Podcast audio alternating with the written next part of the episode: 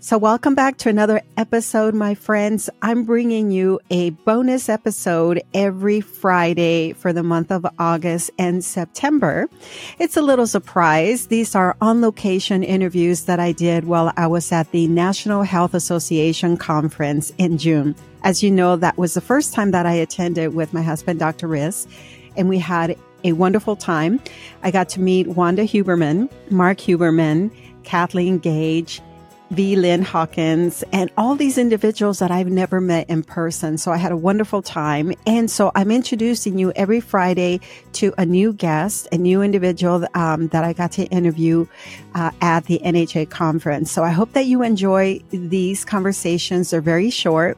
I filmed them on location. I didn't use a mic. I was just inspired to see why people went to the conference and what they were getting out of it. Some people are leaders. They offer support in their community. I have a physician in there. I have a book author. So you'll see this is just a general introduction for all these wonderful conversations that I will have. And I hope that you enjoy. This is the Healthy Lifestyle Solutions podcast, and I'm your host, Maya Acosta. If you're willing to go with me, together we can discover how simple lifestyle choices can help improve our quality of life and increase our longevity in a good way. Let's get started. We are at the National Health Association's annual conference, and we have Meryl Fury. Hi, Meryl. Hi, Maya. What inspired you to explore a whole food plant based lifestyle, and how has it impacted your overall health and well being? So, I started eating mostly all plants all the time when I was 15. That's just a little couple couple years ago, more like 45 years ago or so. Um, and it came out of a change in the the economic situation in the country. So back at that time, something like 1975-ish, um, the price of beef went up real high. And my mother used to complain about how expensive it was to put three square meals on a table, and that's meat um, and dairy products and all that. But really, she was talking about meat, how expensive it was to put meat on the table even two times a day. Because breakfast back then would have been like oatmeal and, Maypo or you know, some kind of hot cereal. But lunch and dinner would have definitely had meat. And she was complaining about how expensive it was. And watching her go through all that upset was very upsetting for me. And one weekend, a friend of mine and I decided that we would stop eating meat to save our, our mothers in particular from being upset about the family budget. And if we stopped eating meat, that meant something like um, two times seven, at least 14, maybe 15 meals a week. They could just give that meat portion to our brother, or sister, the father, whoever else they could eat it themselves. They wouldn't have to worry about us. That's how it started. And from there, I just continued.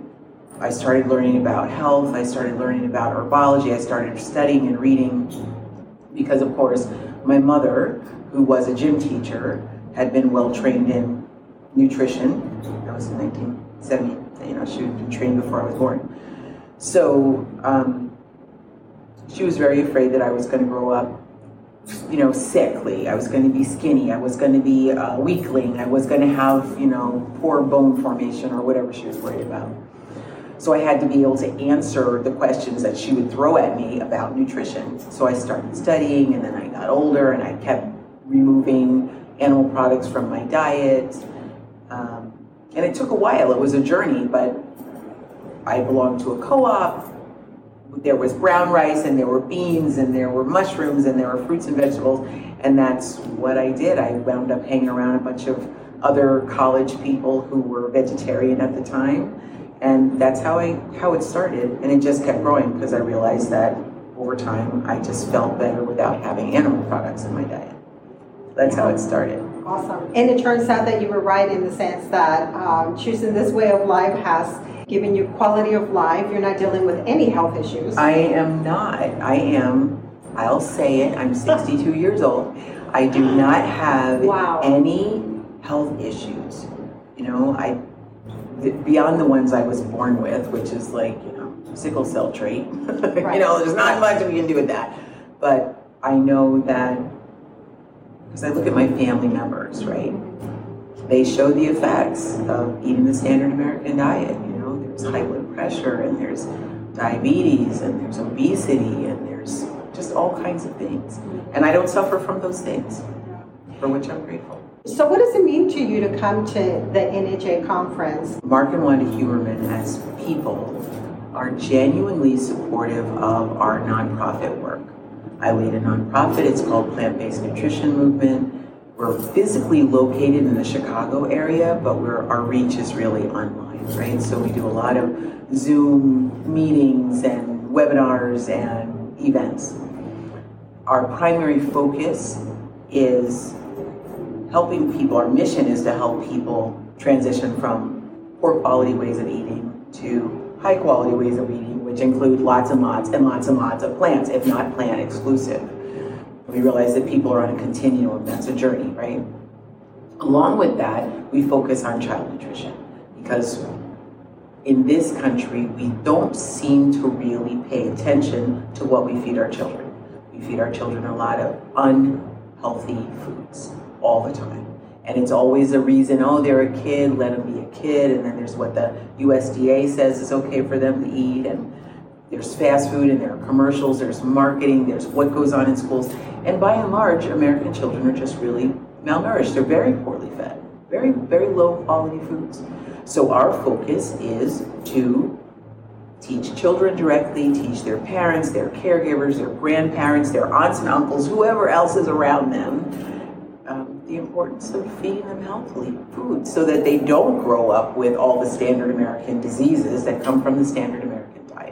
They don't, you know, our goal, if we could have anything, anything, anything, it would be that no child ever has to deal with diabetes or obesity or high blood pressure or heart disease. None of that. All those lifestyle diseases, in my opinion, should be eradicated for children. It shouldn't be an issue. There's no reason that in the last five years, the CDC has decreased our children's life expectancy four times. That is unconscionable. We're of the top 10 richest nations in the world, regardless of how you want to define rich. And we, we are watching our children die. We're watching them die younger and younger, which is to me, it's, it's, it's not acceptable. This uh, organization that you created and support group, you put a lot of emphasis on exactly that, working with children, trying to outreach to children. You have a podcast where you have these conversations. Last year, you had an online summit, same thing, geared towards supporting children. You, do you want to tell us anything about that, about your work, your mission? Maya, thank you so much. I really love Maya. She's beautiful. Um, you know, that is just my passion. And it has become the driving force for our organization. It wakes me up in the morning and it puts me to bed at night, making sure that we keep getting this message out to people that our children deserve better. They deserve better than chicken nuggets. They deserve better than pepperoni pizza, jelly bellies, Twizzlers, Twinkies. They deserve better than all that. They deserve real human food that supports their growth and their development physically, emotionally, psychologically, all of it. So that is what we focus on. We go into schools, we teach children directly in elementary schools, mostly at this point, but we also go into boys and girls clubs. That's probably one of the easiest places to get in, or faith based groups. Anywhere we have a collection of people and uh, children specifically, in an educational setting, and we teach them about healthy food. We teach them how to cook it. We partner with community garden experts, and they grow the food help the children learn about that and then we take the produce from the garden and we teach the kids how to cook it and they can taste it and sometimes they like it and sometimes they don't but that's what it's like to be a kid and that's how that is right?